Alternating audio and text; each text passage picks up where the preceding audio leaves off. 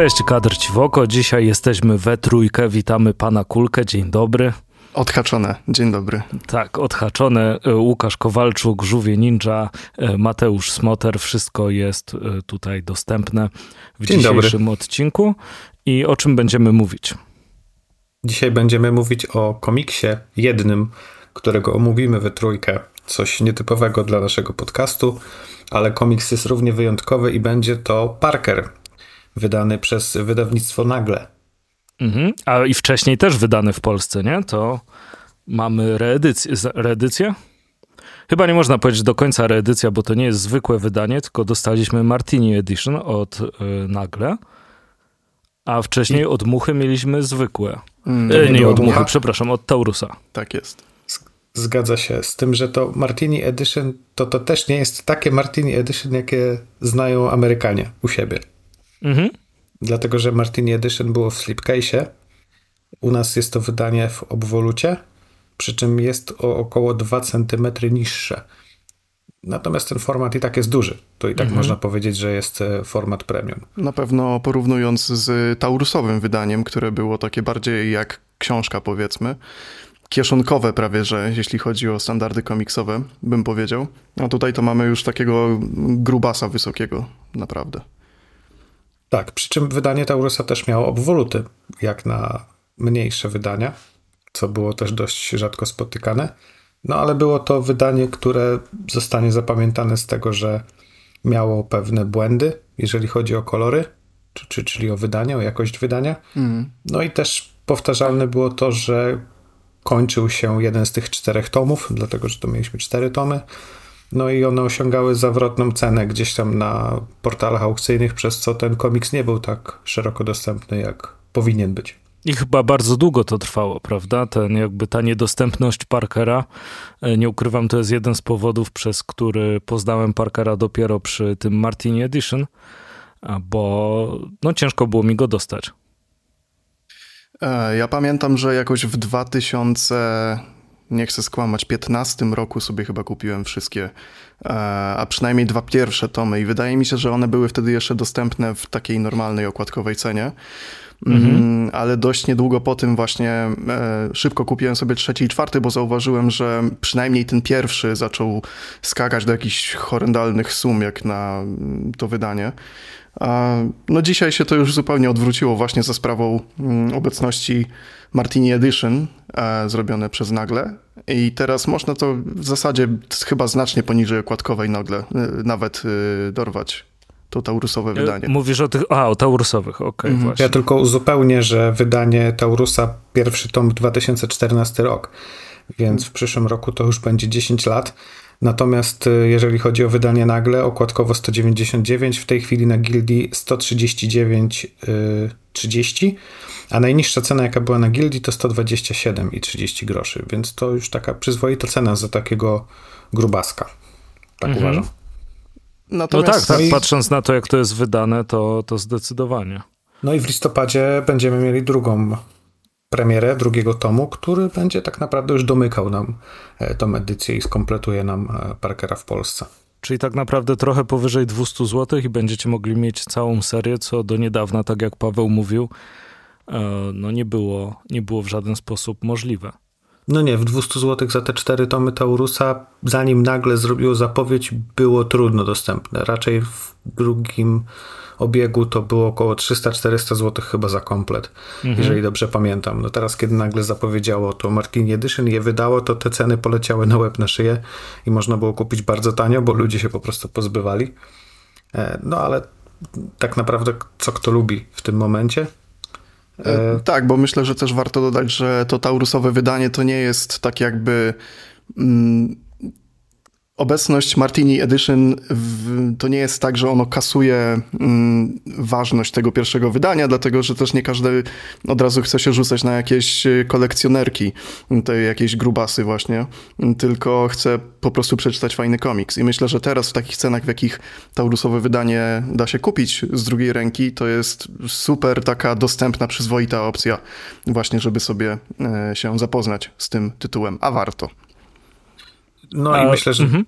do tego możemy przejść, chyba że jeszcze Andrzej chcesz coś dopowiedzieć o tym. Ja chciałem warto. tylko spytać was w sumie o to zmniejszanie komiksów, bo wiadomo, jest tak, że to Martini jest troszkę pomniejszone w stosunku do amerykańskiej, wiadomo. Zbir, w sensie Gun wychodzący w Polsce z Non-Stop Comics też jest mniejszy w stosunku do Library, które wychodziło z Dark Horse'a. Natomiast um, chciałbym się dowiedzieć, jak to w przypadku na przykład Parkera jest u was, e, zwłaszcza Paweł, bo wiem, że masz e, i taurusowe, i e, nagłowe e, wydanie. E, czy to zmniejszanie dużo zmienia? Bo jest dla mnie taki przykład, który mm, pokazuje, jak bardzo nie znoszę zmniejszania komiksów, albo nie. Przykład, że można to źle zrobić. Nie wiem, czy pamiętacie, jak Egmont wydawał w takich tomach e, Tintiny i Lucky Luki, że chyba były trzy m, albumy w jednym takim niższym i grubszym. I mm, uważam, tak. że to było paskudne, zwłaszcza z komiksu, który był europejskim takim A cztery. E, zrobienie takiego kurdupla to bardzo źle wpływało na odbiór. Pamiętam, że opinie na temat tego Tintina były takie, że trudno był ten komiks czytelny ze względu na pomniejszenie mhm. liter- literek i później w mojej bibliotece to wydanie było. Ja je rzeczywiście wziąłem z ciekawości, żeby zobaczyć i faktycznie trudno było to czytać czy, czy podziwiać rysunki, więc tutaj to zmniejszenie no, nie wypadło korzystnie. Natomiast tutaj mamy odwrotną sytuację, że najpierw było mniejsze wydanie, a później większe. Nasze Martini Edition zostało zmniejszone z względów, których my nie znamy, bo to pewnie już by trzeba było zapytać wydawcę. Yy, może się, mogło się okazać, że wiesz, mógłbyś dostać te dwa centymetry wyżej, ale na przykład cena byłaby o pięćdziesiąt złotych wyższa. A nie, nie, to, to jakiś powód musiał być, nie? To... Jakiś kompromis, nie? Który, mhm. wiesz, te dwa centymetry myślę, że nikomu wielkiej różnicy nie zrobi. Ja nie miałem w ręce wydania oryginalnego, nie mogę ich porównać, ale jeżeli I D W dało zgodę na to, licencję na takie wydanie, no to znaczy, że, że jest okej. Okay. Natomiast jeżeli jeszcze jesteśmy przy różnicach slipcase a obwoluta, to no ze slipcase i tak wyciągniesz ten komiks, zostawisz go na półce, a do, obwo- do czytania i tak obwolutę zdejmiesz. Przynajmniej ja tak robię, mhm. no bo one się lubią niszczyć. Tak, nie, ja nie wiem, jacy, jacy brutale czytają komiksy, zwłaszcza takie ciężkie w obwolutach, nie? To... Ja wiem, że jakby rolą obwoluty też jest to, żeby komiks ten sam w sobie oczywiście przetrwał e, czas e, w trochę lepszym, lepszym stanie. Natomiast to nie jest czarna obwoluta i nic więcej, tak? Ona jest po prostu prześliczna, więc e, o nią też trzeba dbać. Co do e, wydania taurusowego e, Parkera, czyli tego mniejszego, to ja z kolei na przykład spotykałem się w internecie z takimi e, opiniami, że e, mniejsze wydanie jest super, dlatego że te opowieści są palpowe e, mhm. i po prostu to mniejsze wydanie kojarzy się z takimi właśnie palpowymi kryminałami na małych formatach. Mnie to nie przekonuje, natomiast e, rozumiem, tak jak mówiłem wcześniej, że ktoś nie chce mieć takich cegieł też na, też na półkach. Są ludzie, którzy walczą o miejsce, bo po prostu kolekcjonują komiksy. Znaczy, tak kolekcjonują, to może jednak właśnie chcą wydanie kolekcjonerskie. Ale chodzi o to, że są ludzie, którzy nie mają zwyczaju sprzedawać swoich komiksów na przykład. I kiedy liczy, liczą się każde centymetry na półce, no to jakby jest miejsce też na tego typu wydania. Dla mnie największym problemem, jeśli chodzi o wydanie taurusowe, nie jest rozmiar, tylko kolory, o których tam napomknął Mateusz wcześniej. Zwłaszcza w drugim tomie, w którym, z, nie wiem, czy to było kiedyś tłumaczone w jakiś sposób przez wydawcę, ale zdecydowano się na zmianę koloru na taki bardzo ciemny granatowy, gdzie czasami przy... Em, noir opowieściach to gdzieś tam działa, że, że są ciemne kadry, natomiast tutaj mamy sytuację typu, że jest granatowe tło i na tym jest czarny napis i po prostu tego prawie nie da się przeczytać. Nie no, mogę się pod tym tylko podpisać, bo się z tym zgadzam, okay. y, że ta wersja była po prostu trudniej czytelna. Y, tu w tej wersji, ale to może powiemy sobie o jakości wydania później. Jasne. Czy może teraz? Y, Nie, za, ja, ja tak stronę... wyjechałem, jeśli chcecie coś jeszcze powiedzieć. Nie, no to, to da, dawaj od razu o tej jakości wydania. No bo wiesz, mógłbym powiedzieć, że tutaj za, jeżeli chodzi o oprawę graficzną i liternictwo, no to stoją za tym Bele i, i Agata Wawryniuk, więc osoby, które no zjadły na tym, można powiedzieć, zęby, znają się na tej robocie mhm. i tutaj zrobiły to naprawdę świetnie. Ja ten komiks czytając zatrzymywałem się, żeby wiesz, podziwiać, jak to jest wszystko ogarnięte ze strony graficznej, zarówno dodatki, jak i sam komiks, dymki, literki. Tutaj naprawdę Robert stanął na wysokości zadania yy, i zrobił dobrą robotę. Więc to też należy docenić. Tak, jak najbardziej, ale to też od początku istnienia Nagle yy, widać to przywiązanie do literek, więc i do, i do składu, więc nie ma wstydu, bardzo dobrze się to ogląda. I fajnie, że są na to po prostu poświęcane pieniądze w momencie produkcji, bo wydanie czegoś w tak, no nazwijmy to semi-ekskluzywnym, bo jednak powiedzmy, że za sto dwadzieścia to są ładne wydania, a nie takie kolekcjonersko-ekskluzywne. Dba, jakby tutaj zawalić takie szczegóły, no to to nie miałoby swojej wartości. A tak, to nadal jest świetnym produktem. No, z- zgadza się. Może przejdziemy od razu do tego, czym tak naprawdę jest Parker, o czym jest ten komiks. Mm-hmm. I bo, bo, poświęciliśmy już parę dobrych minut na, na pewne pochwały, a tak naprawdę nie powiedzieliśmy, no czym jest Parker. Po kolei, bo najpierw mówiliśmy o tym, co widać z zewnątrz. Tak. I otworzysz i w- widzisz nazwisko, y- korekty, fonty, opracowanie graficzne. To teraz możemy o tym, czym jest Parker. Bo oryginalnie wcale nie był komiksem. Zgadza się. A no nie. Postać Parkera to jest, to jest główny bohater książek Donalda Westlake'a, znanego też jako Richard Stark. Właściwie, nie, no tak, on się nazywał Donald Westlake, tak, a Richard Stark mhm. to była... Korzystał to był z pseudonimu Stark. Pseudonim. Mhm. Um, tak, i są to książki, um, przy, pomóżcie mi trochę, nie pamiętam z jakich lat, kiedy one były napisane pierwotnie i wydane. To no, do, dość stare, to tak palpowe lata pięćdziesiąte, sześćdziesiąte Tak, tak, tak, jakoś tak mi się... Dla to... nas teraz pow, powrót do przeszłości, że to się dzieje w latach, właśnie początek lat sześćdziesiątych a wtedy powiedzmy aktualne te e, historie mogły, mogły dla nich być. E, chyba w tysiąc dziewięćset pięćdziesiątym którymś zaczął je pisać, ale jeszcze znaczy, się... W sześćdziesiątym drugim miało premierę Payback. Aha. Okay. A i to był pierwszy. Tak.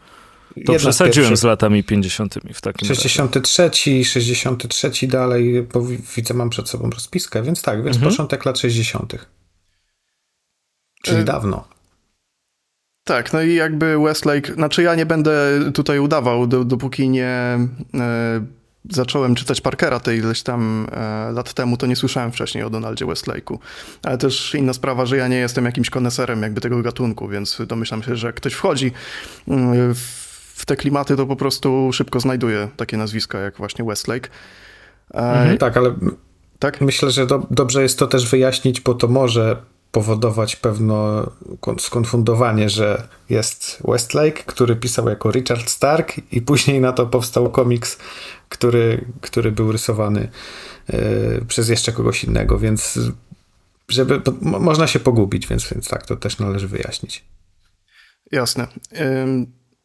I to nie była jakby, ten komiks to nie jest jedyna sytuacja, w której ktoś przekładał Parkera na, na, na inny język niż książka, bo wcześniej były filmy, o których sobie pewnie potem powiemy.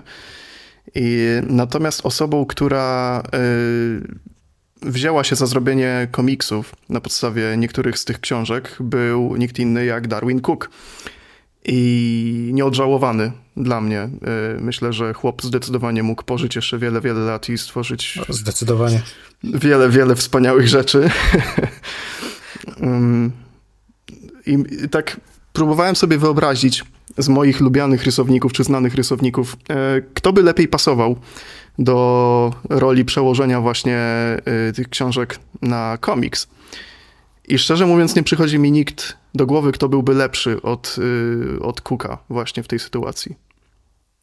No myślę, że każdy by to mógł w inny sposób zupełnie e, zilustrować. Cooke był e, no, takim niepodrabialnym artystą, nie? Można ewentualnie gdzieś tam doszukiwać się tych... E, inspiracji z tego mid-century w stylu rysowania, tak mi się wydaje, ale jakby jego sposób operowania kreską, do którego zresztą będę chciał przejść, jak będziemy opowiadać o... opowiadać, jak będziemy rozmawiać o warstwie graficznej Parkera, no był całkowicie nie do podrobienia i zbyt charakterystyczny. Każdy, inne osoby, które by się podjęły Parkera, wydaje mi się, że mogłyby też zrobić to dobrze, ale no nigdy tak jak Cooke. To jest zbyt unikalne dla niego. Myślę, że to też jest warte wspomnienia. Ta edycja zawiera ten materiał dodatkowy, ten zapis rozmowy autora z... Nie wypowiem w tej chwili, kto tam brał udział, natomiast jeszcze Darwyn Cooke brał udział w tej rozmowie. Ed Brubaker I... chyba, czy nie? Tak, ktoś jeszcze, trzy osoby chyba. Tu można obejrzeć tą rozmowę chyba na YouTubie, tu jest zapis jakby z tej rozmowy, który bardzo dużo zdradza na temat procesu twórczego, na temat relacji z autorem oryginalnych powieści o Parkerze, który też następnie zmarł, nie doczekał się premiery komiksu. To mhm. bardzo to, dużo... Tom Spurgeon rzuca... jeszcze tam jest. Jest tak, Tom Spurgeon, to... Ed Brubaker, Darwyn Cooke. I to rzuca bardzo dużo światła na sam proces powstawania i dlaczego ten komiks jest taki, jaki jest.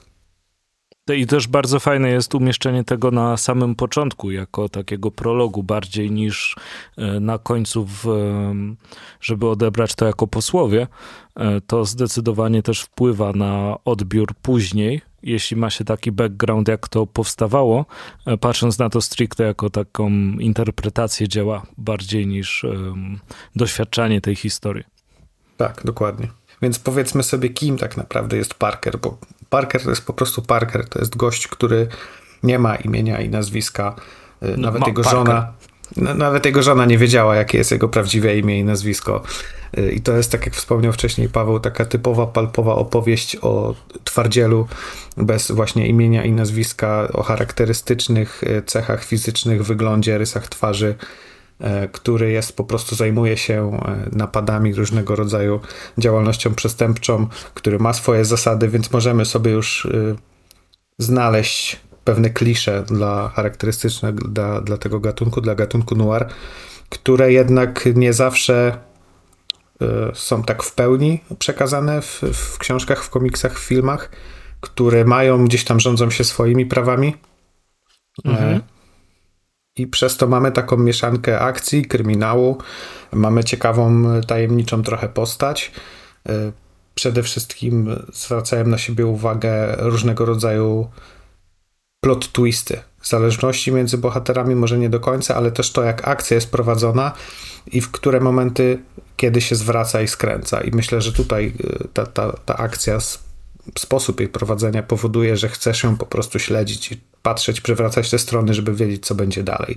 I wydawać by się mogło, że to jest pulpa, że, że takie, wiesz, mało ambitne historyjki za kilka centów, które wtedy w Stanach były popularne, a jednak kupujesz to, chcesz wiedzieć, co będzie dalej, to cię wciąga. No tak, tak, no bo to jest też dla mnie pewnego rodzaju produkt masowy.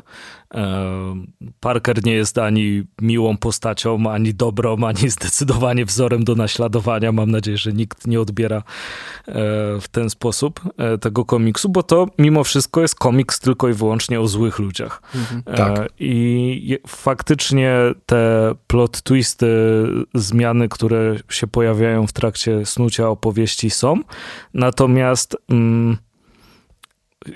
jak powiem o nich, że są do przewidzenia, nie chodzi mi o ich wynik, natomiast od początku, jak tylko już jedną historię z Parkerem przeczytasz, to wiesz, że no dobra, i tak coś się zmieni w trakcie, i tak coś będzie e, inaczej, więc... E, no wiadomo, że ten skok się nie uda na pewno tak, jak zaplanowali. Tak, wiadomo, tak, że ktoś, że ktoś zdradzi, jest zdrajcą. No, no, albo no, coś dokładnie się stanie, ale w sposób, w jaki to się wydarzy, tego możesz nie przewidzieć i to cię właśnie napędza do tego, że, że chcesz poznać tą historię.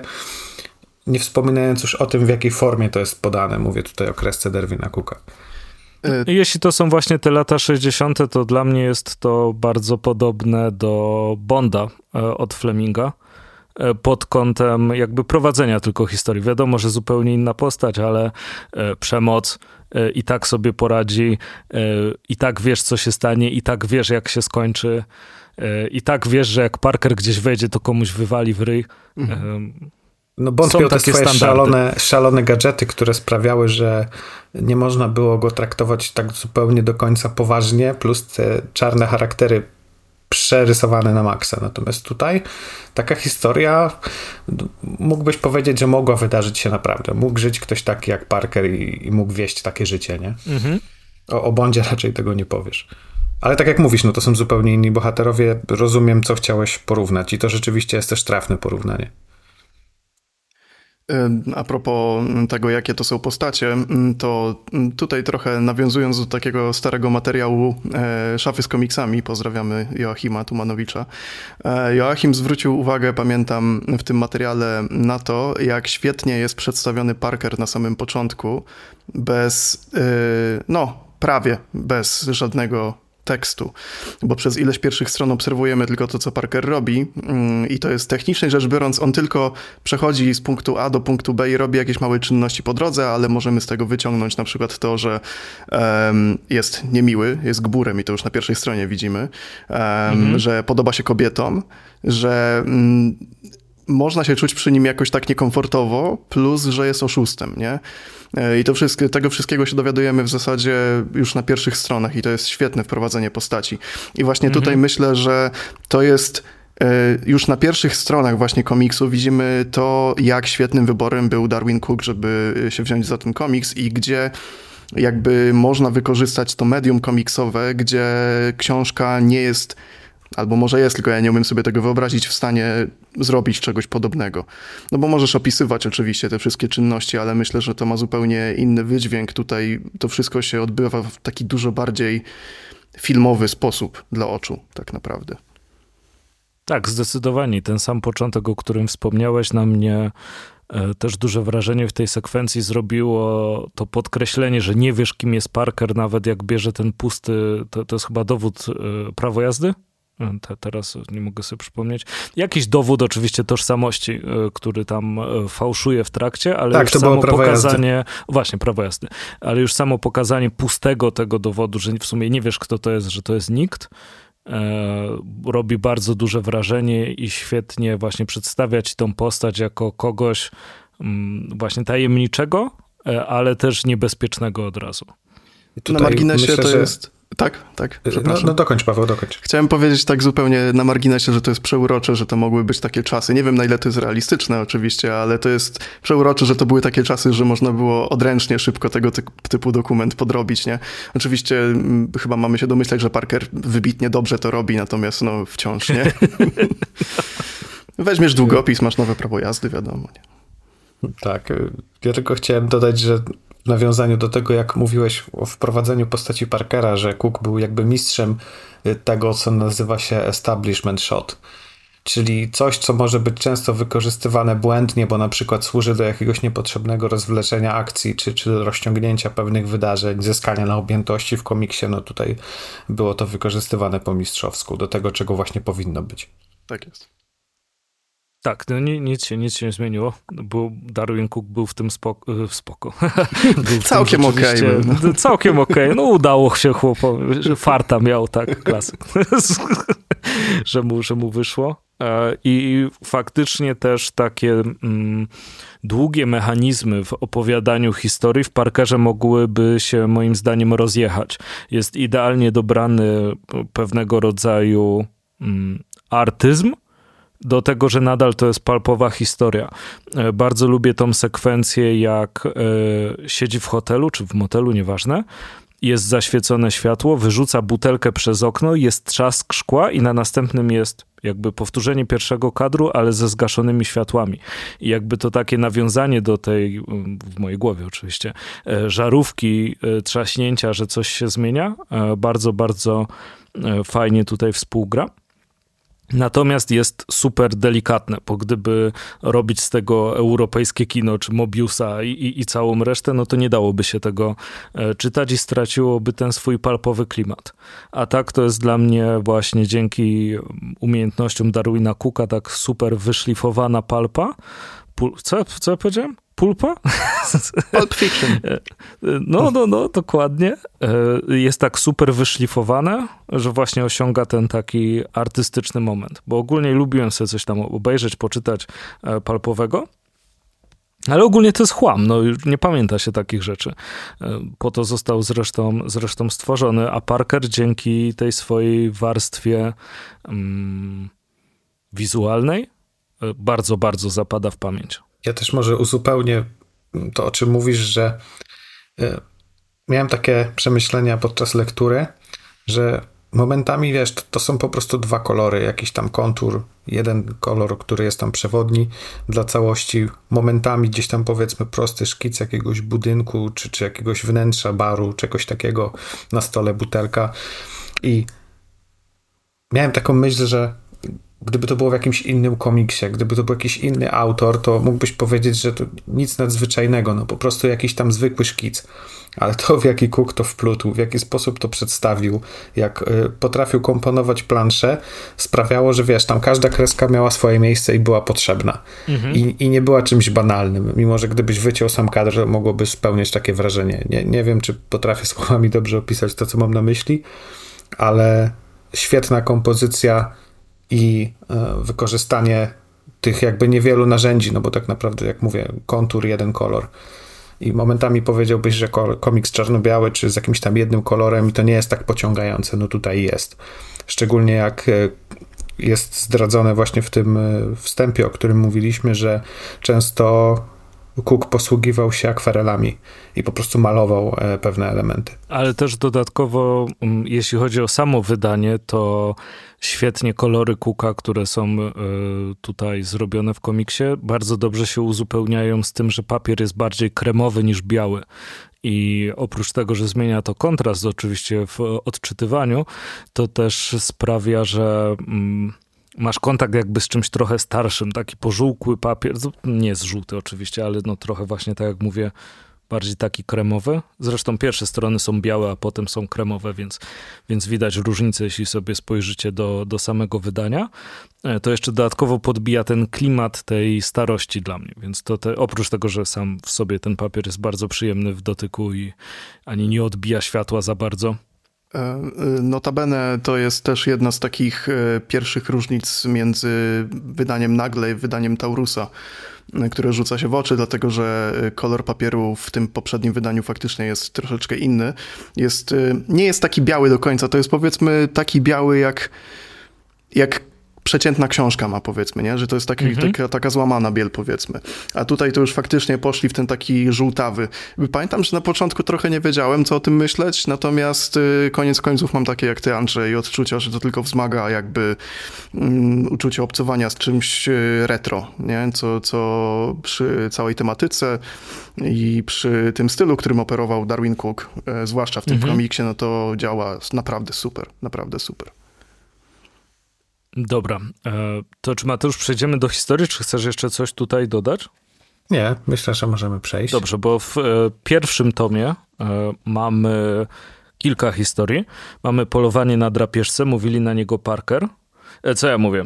Mamy drapieżcę, człowieka z twarzą zbiega, syndykat i dodatkowo ten siódmy. I z tego, co zrozumiałem, jak coś to mnie poprawcie, ten siódmy pojawia się tutaj pierwszy raz. Tak.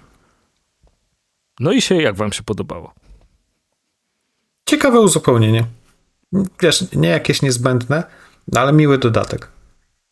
Tak, i nie wiem, jak dużo można powiedzieć o tak krótkiej historyjce, żeby nie popsuć komuś ewentualnie lektury, więc tylko też powiem, że moim zdaniem było to i wizualnie, i, i treściowo oczywiście fajne uzupełnienie. Myślę, że akurat w tym projekcie to lepiej coś mieć niż nie mieć, nie? Tak, mhm. No i to też pokazuje, że w krótkich formach też można coś ciekawego osiągnąć. Tak jest. Dobra, a pozostałe y, historie, bo ciężko by mi było mówić o, skoro to jest seria, żeby wybierać o jedną najbardziej ulubioną, nie po to miałbym trzy w jednym tomie, żeby się skupiać tylko na jednej, bo to tak jak na początku, Paweł, mówiłeś, można sobie wziąć z Taurusa jakiś jeden tomik y, i, i sprawdzić. Natomiast bardzo płyny nie przechodzą, to mi się podobało w nich, to wprowadzenie, powiedzmy, że rozwinięcie całej sytuacji z syndykatem i to, co też się dzieje na końcu, bardzo fajnie się uzupełnia i bardzo mi się podoba ta różnica w kolorach pomiędzy tomami, mhm. która sprawia, jeszcze bardziej odcina je od siebie. To świetny, świetny zabieg, który zresztą bardzo lubię. Podobnie było w Tylerze Crossie, Um, no to znaczy, to jest chyba ogólnie popularny zabieg kolorystyczny, żeby zmienić kolor, tak. żeby, żeby się od czegoś odciąć, więc nie, nie będziemy mówić, że ktoś tutaj odkrył koło na nowo w ten, w ten sposób, ale świetnie się czyta te historie i zarówno jakby je czytać w odstępach czasu, jak i jednym ciągiem, to też nie męczą, bo są jednak takie pewnego rodzaju antologie, że czytać od deski do deski za jednym razem jest mi ciężko, chociaż chyba częściej to się tyczy krótkich historii, bo nie jestem w stanie przeczytać Garfielda od deski do deski, bo się nudzę w pewnym momencie. A to jednak zupełnie inna historia niż ta, ta zawarta tutaj. A mówię to oczywiście jako osoba, która pierwszy raz czytała Parkera, więc nie wiem, jak to było z wami, jak już znaliście go wcześniej. No dla mnie to była przede wszystkim wizualna uczta, nie ukrywam, bo jestem wielkim fanem Darwyna Cooka i zobaczenie po prostu na większym formacie jego, jego prac to jest yy, fantastyczna, fantastyczna sprawa, ale treściowo yy, ja zanim teraz sięgnąłem po to wy- wydanie Nagle, to ostatni raz w całości choćby pierwszy tom przeczytałem uf, pewnie ze trzy lata temu czy coś i generalnie pamiętam jakby całą treść, ale jest coś w tym komiksie, w tym jak to jest napisane, y, takiego, że y, jest to dla mnie bardzo świeże mimo wszystko, nie? To nie tak, że no, na nowo mnie jakieś twisty zaskoczyły czy coś, ale dla mnie to było trochę jak podejście, no mówię na świeżo, nie? Jak do nowego komiksu y, mhm. tak naprawdę, bo no, samo wydanie robi takie piorunujące wrażenie na mnie. Bardzo się cieszę jeszcze raz, że mamy je w Polsce, po polsku i w normalnej cenie. Um, I y, jeśli tam wcześniej pytałeś o to, która y, historia tam jest ulubioną czy coś, y, to jest pewnie taki, taka basic odpowiedź. Natomiast dla mnie ta pierwsza, y, ten Hunter, y, nie, nie mm-hmm. wiem jak w tym wydaniu on jest, to jest jakoś inaczej przetłumaczone, tak? Drapieżca. Da, drapieżca. U Taurusa to, to był łowca. Łowca, tak. Mhm. Y, to, to jest moja ulubiona historia, bo ona jest taka y, bardzo... Y, powiedzmy sobie uniwersalna, co jakby też stanie się jasne przy tym, jak będziemy gadać potem trochę o filmach, że tę fabułę jest bardzo łatwo przełożyć też na inne czasy i ona przez to wydaje mi się dość taka ponadczasowa, no mówię, uniwersalna. Fajnie się to czyta, akcja jest bardzo zwarta w tym wszystkim, nie ma żadnych dłużyzn, wygląda super, same plusy, zero minusów. I to ja też może dodam, że to jest takie, można powiedzieć, wzorowe otwarcie, mocne, wiesz, mocne uderzenie na, na sam początek. Tak jak Paweł wspomniał, historia jest uniwersalna, mogłoby się dziać w niemal każdych czasach i tak jak wspomniał Andrzej, no Parker jest draniem, jest złym gościem, to zdecydowanie nie jest ko- ktoś, z kim chciałbyś się kumplować, a jeszcze bardziej nie chciałbyś mieć go jako wroga i to chyba nawet takie słowa gdzieś padły w, tym, w tej przedmowie. Um, Tak mi się wydaje. W każdym jednak razie troszeczkę tej postaci kibicujesz, dlatego że to jest taka typowa historia o zemście. Trochę historia drogi, ale bardziej revenge story. I zawsze gdzieś tam jest coś takiego, że kibicujesz temu, który chce się zemścić, bo, bo jego pobudki gdzieś tam jesteś w stanie zrozumieć, wydają się w jakiś tam sposób słuszne. I to, jak ta akcja jest prowadzona, o czym wspomnieliście, i to, że tam widać pewien proces przejścia tej postaci, czyli najpierw jest ta zemsta, później tam sprawa z syndykatem, zmiany tożsamości, to wszystko jest konsekwentnie prowadzone, jedno wynika z drugiego. A mimo to można tę historię czytać trochę też niezależnie i tak jak wspomniał Andrzej, też się w tym wszystkim jesteśmy w stanie połapać, więc to na pewno jest zdecydowany plus tego, jak ta historia została przedstawiona. No właśnie, bo jakby ta cała palpowość tych historii i to, ten podział na te cztery tomy, na przykład u Taurusa, on mógłby wskazywać i nawet jestem prawie pewien, że czytałem wcześniej tego typu opinie, że je można czytać niezależnie od siebie. I niby tak, natomiast drugi tom moim zdaniem trochę za bardzo wynika z pierwszego, nie? Um, mm-hmm. nie, nie, nie chcę tutaj nikomu znowu spoilować, natomiast yy, myślę, że nie warto, znaczy no jak już ktoś kupuje to wydanie nowe, no to wiadomo, że nie pominie tego pierwszego tomu, bo come on, czemu miałby to robić, natomiast jeśli ktoś chce się skusić na to poprzednie, to naprawdę warto zacząć od, od pierwszego tomu. Tak, jak najbardziej. Jeszcze um, jeśli chodzi o samo prowadzenie tej historii, e, chciałem wtrącić, że bardzo mi się podoba w syndykacie już bezpośrednio e, opis tych konkretnych skoków, które się wydarzyły e, w niedalekim czasie e, w różnych miejscach w Stanach Zjednoczonych, że są Darwyn Cooke, nadal widać, że to jest Darwyn Cooke, ale używa innego stylu też, też do rysowania. I to stwarza taki, jakby to określić, taki klimat, jakby to była legenda, jakby ktoś komuś opowiadał. Tak to oczywiście ja sobie odebrałem, ale bardzo, bardzo mi się podobało. No i nie ukrywam, te rysunki tam super, super e, zrobione. I fajnie jakby uzupełniają tą historię, bo masz wrażenie, że to jest ten pewien rodzaj incepcji, że to jest historia w historii, która jeszcze jakby rozbudowuje trochę ten świat, trochę samego Parkera jako, jako postać. Świetny zabieg, dobrze, dobrze tutaj wprowadzony i wykorzystany. Widziałem krytykę w zasadzie tego, o czym ty mówisz, dlatego że yy, poza tym, że Cook rysuje w kilku różnych stylach w tym drugim tomie, to mamy też taką nietypową sytuację, jak to, że w pewnym momencie mamy w zasadzie do znacznej jakby części opowieści mamy jedną ilustrację i dosłownie po prostu przeklejony tekst z książki, nie? Mhm. Na ileś stron. I y, dla mnie super, nie? To jakby ta cała zabawa formą, to jest wszystko tylko na plus w tym komiksie. Natomiast faktycznie y, widziałem opinię y, w internecie, y, zagranicznym głównie, że nie po to się kupuje komiks, żeby czytać książkę, nie? Natomiast to nie jest znowu nie wiadomo ile tekstu, nie? No przecież przeczytać sobie trzy czy cztery strony książki. Mi się, mi się wydaje, że to jest taki celowy zabieg, szczególnie, że to nie jest nadużywane. To jest jedno miejsce, w którym w ten sposób to zastosowano. Podobnie jak był ten moment, w którym nastąpiła delikatna zmiana stylu, gdzie było wyjaśnienie, na czym polegało obstawianie tych zakładów. To też było troszeczkę inaczej zrealizowane, ale też miało coś na celu. To było świadomie mhm. użyte narzędzie i ja to na to jakby w ten sposób patrzę i nie widzę tutaj wady. No ale wiadomo, jak jest z odbiorcami komiksów. To jest... Teraz wychodzi gra z księżniczką Peach i głównymi przeciwnikami księżniczki Peach jest grupa, która się nazywa Kwaśna Banda, The Sour Bunch, i to jest bardzo dobre określenie na właśnie osoby piszące takie, takie komentarze, że za dużo czytania. No, z Kwaśną Bandą nic nie zrobimy tu. No nie, zdecydowanie. To co, przejdziemy sobie może do dodatków, które znajdują się na końcu tomu. I początku. I początku. Nie patrzeć trochę. No, fajnym zabiegiem jest to, że pokazano ilustracje z okładek książek, które naprawdę są tak klimatyczne momentami, że, że fajnie było je zobaczyć i poznać, że w ogóle istnieją. Mhm. Ale też dochodzimy do momentu, w którym my mamy mnóstwo ilustracji czy też plakatów filmowych, bo Parker doczekał się wielu ekranizacji, przy których gdyby ci włączyć ten film, to nawet byś nie pomyślał, że to jest ekranizacja komiksu czy tam książki. No jak przed nagraniem rozmawialiśmy właśnie, Paweł, wspomniałeś o tym, żeby trochę powiedzieć o filmach. Zamiast żadnego filmu z Parkerem, o Parkerze nawet nie widziałem. Potem sobie przeczytałem tytuły tutaj i uznałem, że może jednak coś, może jednak widziałem. Co, co, coś widziałem. Tak naprawdę. No. To, to dużo zmienia. Człowiek sobie nie zdawał, nie zdawał sprawy, a Diamentową Gorączkę widziałem.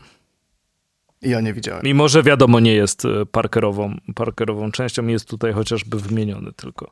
No to co o tych filmach, panie Pawle? Czyli już gadamy no. o filmach. E, to znaczy tak... E... No bo co jeszcze z dodatków? Chyba że chcesz o tych ilustracjach oczywiście, no to śmiało. O nie, bardzo ładne ilustracje, tyle powiem. Jako, jako ilustrator, bardzo ładne. Profesjonalna opinia. E, nie, jeśli chodzi o filmy, e, ja widziałem trzy z tych wszystkich wymienionych. W ogóle kiedyś sobie patrzyłem, jakby co jest technicznie rzecz biorąc ekranizacją opowieści o Parkerze. I pamiętam, że ta lista, którą wtedy czytałem w internecie, była krótsza niż to, co mamy tutaj wymienione w, w tym wydaniu, co jakby fajnie, no bo jest fajna lista do nadrobienia teraz. Ja widziałem, tak jak mówię, trzy. Widziałem... Yy, Zbiega z Alcatraz z Lee Marvinem. Widziałem mm-hmm. Godzinę Zemsty z Melem Gibsonem i niestety widziałem też Parkera z dwa tysiące trzynastego roku z Jasonem Stathamem. I to jest ciekawe, bo y, każdy film, można powiedzieć, jest z innej epoki. Bo, bo Zbiega z Alcatraz to jest sześćdziesiąty siódmy rok, czyli zaraz na świeżo gdzieś tam po, po premierze książki. Tak. Yy, I tutaj świetny naprawdę Lee Marvin, choć nie powiedziałbyś o nim, że to taki może i typowy Parker. Godzina Zemsty to z kolei koniec lat dziewięćdziesiątych. No i ten ostatni film to, to można powiedzieć już pełna współczesność, więc to potwierdza tylko tą uniwersalność, o, o której mówiliśmy wcześniej. Tak, właśnie dlatego, dlatego o tym powiedziałem wcześniej, bo no właśnie, no, tak jak mówisz, mamy trzy, no może nie całkowicie różniące się od siebie okresy, zwłaszcza ten drugi i trzeci film, o którym teraz rozmawialiśmy, bo to nie jest aż tyle tam czasu, piętnaście lat. Czy nie, ale w kinematografii się trochę zmieniło. Tak, oczywiście i ta historia za każdym razem działa tak samo dobrze, jakby baza za każdym razem działa, ewentualnie wyegzekwowanie tego jest gorsze, powiedzmy. Mam tutaj na myśli ten film z Jasonem Stathamem. Na marginesie, ten film też jest oczywiście tutaj wymieniony w tym spisie ekranizacji. Przepraszam, jeśli słychać, że kartkuję, ale sobie nie przygotowałem tego wcześniej oczywiście. No ładnie, ładnie. To wy jesteście... To się nigdy nie zdarza w tym podcaście. To wy jesteście profesjonalistami, a nie ja. Dobra, o, mam. Koniec kłamstw na dzisiaj. Autor tekstu pisze, że w chwili pisania tego tekstu, to był dwa tysiące jedenasty rok, zaczęto zdjęcia do nowego filmu o Parkerze z gwiazdą kina akcji Jasonem Stathamem w roli głównej. I on tam um, dalej pisze, Następne że... zdanie jest idealnie o tym, co ja sądzę. Że uwielbiam Stathama. Ale zobaczymy, co z tego wyjdzie, tak? Że... tak czas dokładnie. Pokaże, jak ta pozycja uplasuje się w kanonie filmów o Parkerze. No cóż... No, oni jeszcze nie wiedzieli. Na, na pewno tytuł jest najbardziej parkerowy ze wszystkich, bo film się nazywa Parker, ale tak poza po tym... Po prostu... O, to też jest ciekawa kwestia, tak swoją drogą. Donald Westlake był bardzo wstrzemięźliwy, jeśli chodzi o pozwalanie filmowcom nazywać głównego bohatera Parker. Dlatego na przykład w Zbiegu z Alcatraz Lee Marvin gra postać, która nazywa się Walker, a nie Parker. Tak.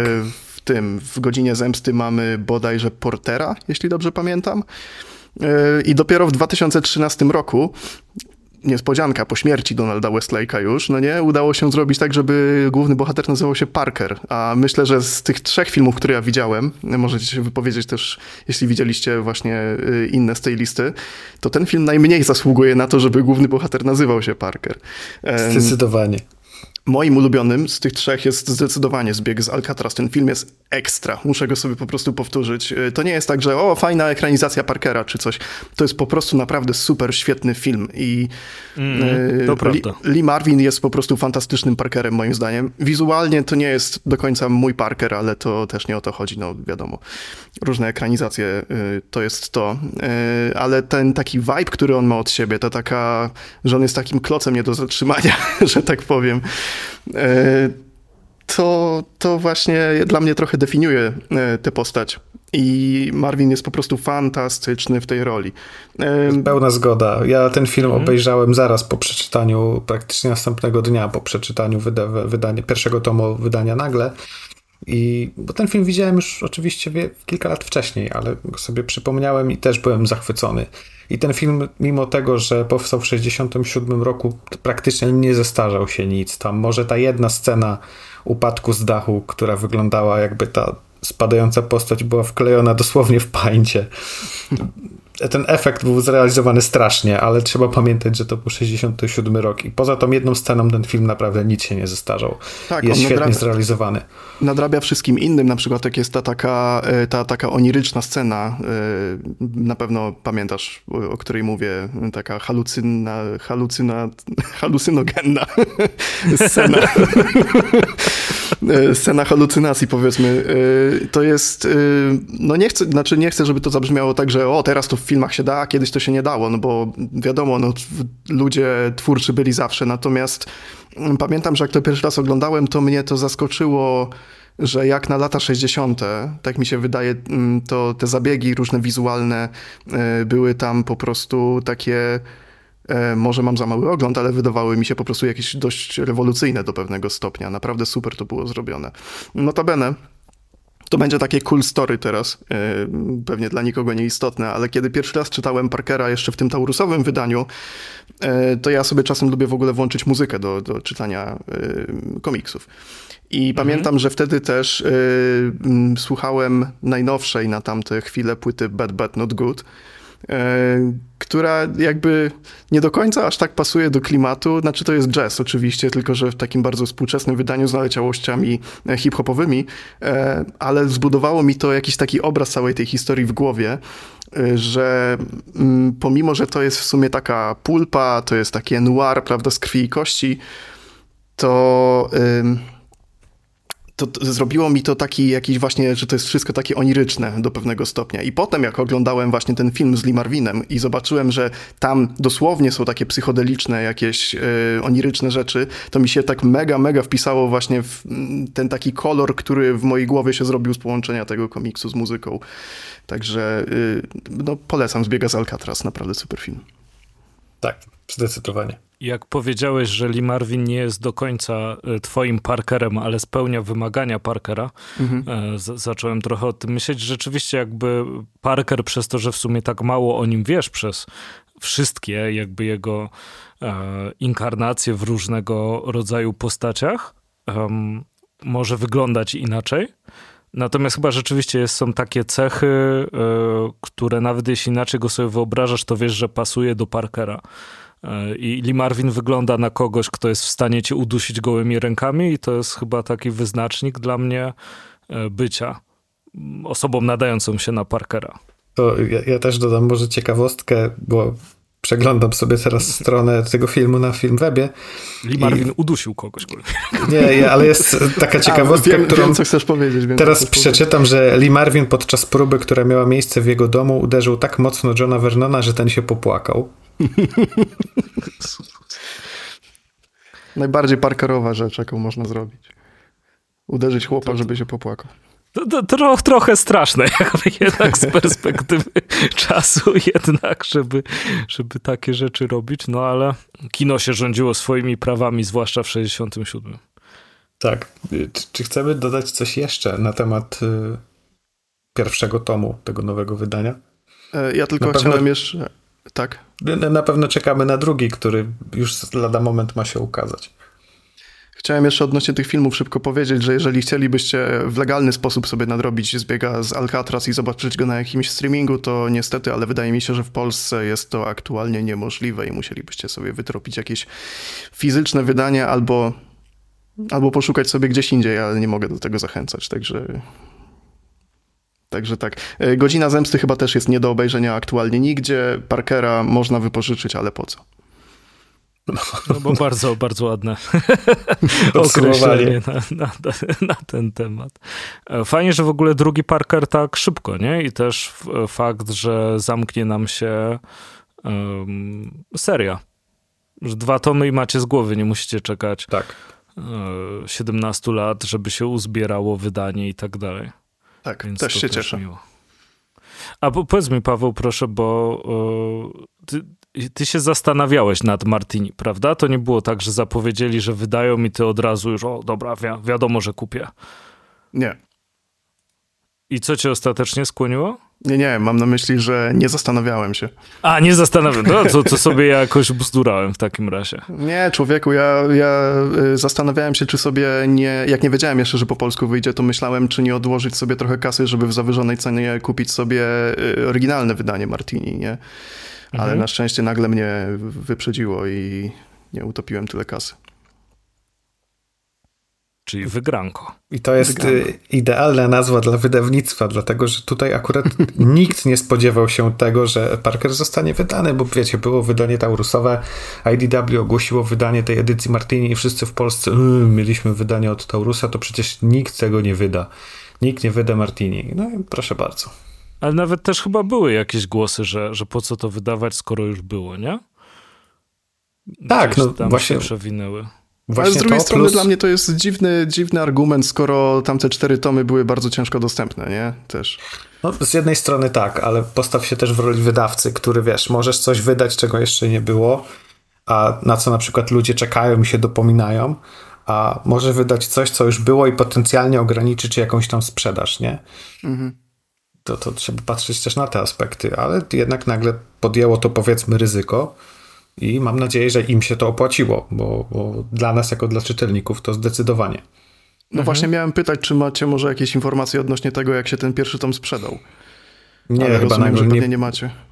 Nie, Nagle chyba nie publikuje informacji na, na temat sprzedaży, ale może kiedyś będziemy rozmawiać z którymś z wydawców, to może będziemy mieli okazję o to zapytać, bo jest sporo takich właśnie ciekawych niuansów dotyczących właśnie wydawania. Mhm. Miałem powiedzieć, że mam nadzieję, że się dobrze sprzedał i dalej mam oczywiście nadzieję, nadzieję, że się dobrze sprzedał ten pierwszy tom, ale z drugiej strony moja motywacja, żeby to powiedzieć, to, było, to była taka, żeby zabezpieczyć wydanie drugiego tomu, ale drugi tom będzie w tym miesiącu już do kupienia, także puszczam, że już whatever, jest moje jest wygranko momencie. Tak czy siak. No. To, to, to, to prawda. Ja myślę, że to była i tak dobra decyzja, wiesz, oczywiście ten argument, o którym mówisz, Mateusz, że już to było, więc można sobie ograniczyć sprzedaż, ale czy tak naprawdę można sobie ograniczyć, skoro była, był aż taki popyt, że ceny były no zdecydowanie nieadekwatne w stosunku do tego, za co się płaciło. Oczywiście rzeczy są tyle warte, ile chcesz za nie zapłacić, tylko można wyjść z tego założenia. To dotyczy wszystkiego, nawet je, czego nie ma. Jeżeli coś jest niedostępne, jest, możesz mieć pewność dwieście procent ceny okładkowej na Allegro lub więcej. Nawet jeżeli Egmont zapowiedział, że wyda, będzie dodruk, cokolwiek, mhm. i tak ludzie wystawiają. To, to nie jest jakby, wiesz, nie chodzi o sam komiks, a o fakt, że go nie ma. To mhm. jakby z tego, z moich obserwacji wynika, jeżeli chodzi o te zawyżone ceny. Natomiast... No bardzo możliwe, ale też jakby... sam wiesz, jak jest z, z grami, nie? No tak. E, po co wydawać coś, co nie zostało jeszcze wydane i, i się ma G T A pięć, jedna tak. gra, trzy generacje konsol.